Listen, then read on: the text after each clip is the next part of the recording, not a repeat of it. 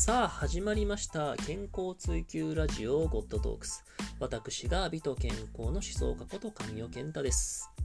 こちらの番組は美しさと健康を一生ものにしたいと心から望む人の背中を少しだけ押すことをコンセプトに放送しております。はいということで今回はですねダイエットとそれからインターバルトレーニングにまつわるこの関係性をねお話をしていきます。はい。なので、まあ、ダイエットしている人はね、もちろん効率的に痩せたいでしょうし、効率的に痩せていくためにはどういったトレーニングをしていけばいいんですかというふうにね、疑問をお持ちの方も多いと思いますから、そのね、答えとなるような情報を今回は理論的な根拠もきちんと含めながらお話ししていきます。ですから、少し長くなってしまうので、ちょっとシリーズに小分けして今回はお話ししていこうかなと思ってますので、そんな流れでね、えー、進めていきます。ですからシリーズ第1回目の今回は、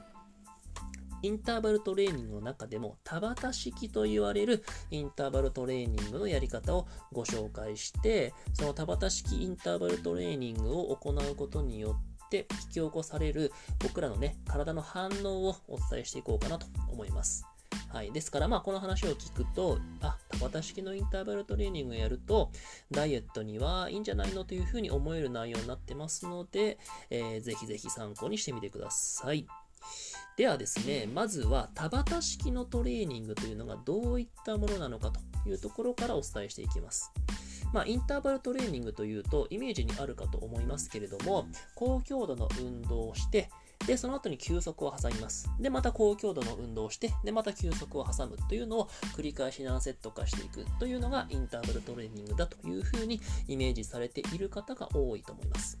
で、この田畑式の場合は、えー、このトレーニング時間が20秒間、そしてその後に、えー、休息する時間が10秒間というふうに決められております。で、それを6から8セットですね。で、計4分ぐらいで終わるトレーニングを田畑式のトレーニングと言います。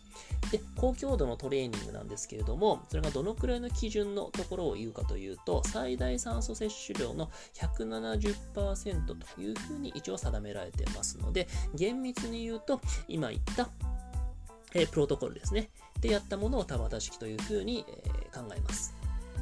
ですけれども、まあ、ご自身でやる場合は、まあ、厳密にそのね、あ特に170%の最大酸素摂取量ってどんくらいなのというふうにね、なかなかこれ難しいので、アスリートの方とかでしたら、そういうふうに厳密にやることをお勧めしますけれども、一般のね、ダイエット実践者がそこまで厳密にやる必要はないんじゃないかなというふうに思いますので、まあ、シリーズの最後の方では、僕が実際にパーソナルでやっているインターバルトレーニングのやり方なんかも、えー、引用してお話ししていこうかなと思います。から、あまあ、今回はね、そういったざっくりとした感じで聞いていただけたらいいんじゃないかなとます。必ずしもね、そのインターバタ式の、えー、基準に準じた状態でやらなければいけませんよというお話ではありません。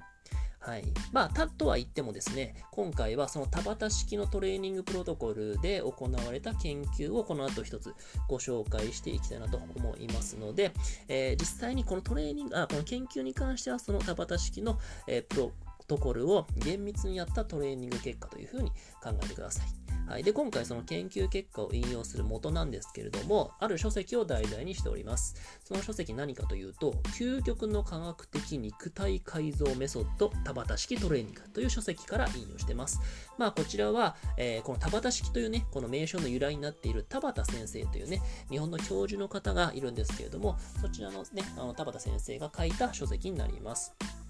で、この研究によると、この田畑式のトレーニングを週4回、全体で6週間行った後に、体にどういった反応が引き起こされたのかというところをチェックしております。で、その研究結果によると、えー、この研究後に、有酸素系の、えー、能力の指標となる最大酸素摂取量が10%程度向上しましたよというのが得られたのが1点と、もう1点得られています。もう1点は無酸素系の運動能力指標となるある最大酸素尺といったものが30%向上したということが分かったんですね。はい。なので、田畑式のインターバルトレーニングを行うと、有酸素系の能力も無酸素系の能力も同時に高めることができますよというふうに考えてください。これ結構すごくってですね、例えば、まあ、ダイエット実践者の中では、ランニングだったりジョギング、つまり LSD 系のトレーニングに励んでいる方も非常に多いかと思います。LSD というのは、ロングスローディスタンスですから、長い距離をゆっくりと行うトレーニングメソッドですよね。で、こちらはもちろん有酸素系の能力、つまり持久力というのはね、向上していくんですけれども、先ほど説明した無酸素系の能力というのはなかなか向上していかないんですよね。はい、一方で、この田畑式のトレーニング、インターバルトレーニングを行うと、有酸素系の能力は LSD 系のトレーニングと同じぐらい向上していて、かつプラスアルファ無酸素系の能力も向上しているという事実が得られているんですね。はい、そういった意味において、このインターバルトレーニングを行うと、有酸素系の LSD 系トレーニングを行うよりかも、プラスアルファでいいことが体の中で引き起こるんだよというふうに考えてもらえたらお得ですよね。はい。ですから、えー、私個人としては、えー、このね、研究結果も踏まえながらお伝えすると、まあ、1時間、もちろんランニング、ジョギングするのは、これも全然 OK です。えー、ですけれども、インターバルトレーニングを、まあ、10分以内で終わりますから、そっちの方が効率的なんじゃないのというふうに考えてしまうっていうのがね、まあ、個人的な見解になります。はい。ってことで、まあ、シリーズ1回目、今回の情報は、こんなところでね、えー、一旦ね、終わりにしたいんですけれども、この後ね、えー、次回からのシリーズでは、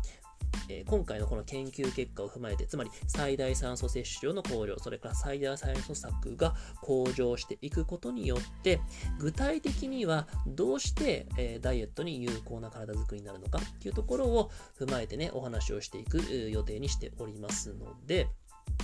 まあまあ、この後ね、シーズン2回、3回と続いてます。続いていく予定ですけれども、そちらの方もね、えー、お楽しみにしていただけたらいいんじゃないかなというふうに思います。はい。まあ、とにかく、今回第1回目の、えー、田畑式のインターバルトレーニングのお話は、田畑式のインターバルトレーニングというのがどういったえー、プロトコルだったのか、そしてその田畑式のトレーニングを週4回、6週間行った後に体の中で引き起こされた反応というのがどういったものだったのかというところをお伝えしてい、えー、きました。はい。といった感じで今回は終わりにいたします。はい。次回からはですね、えー、インターバルトレーニングが、えー、ランニングに比較して、より有効、優れている点を3つにまとめてお話をしていこうかなというふうに思います。はい。ということで、えー、リスナーの皆さんが美しい意味のある人生を送れるよう健康的な振る舞いを自らの意思で選択できる手助けになっていれば幸いです。また次回もお会いいたしましょう。では、さようなら。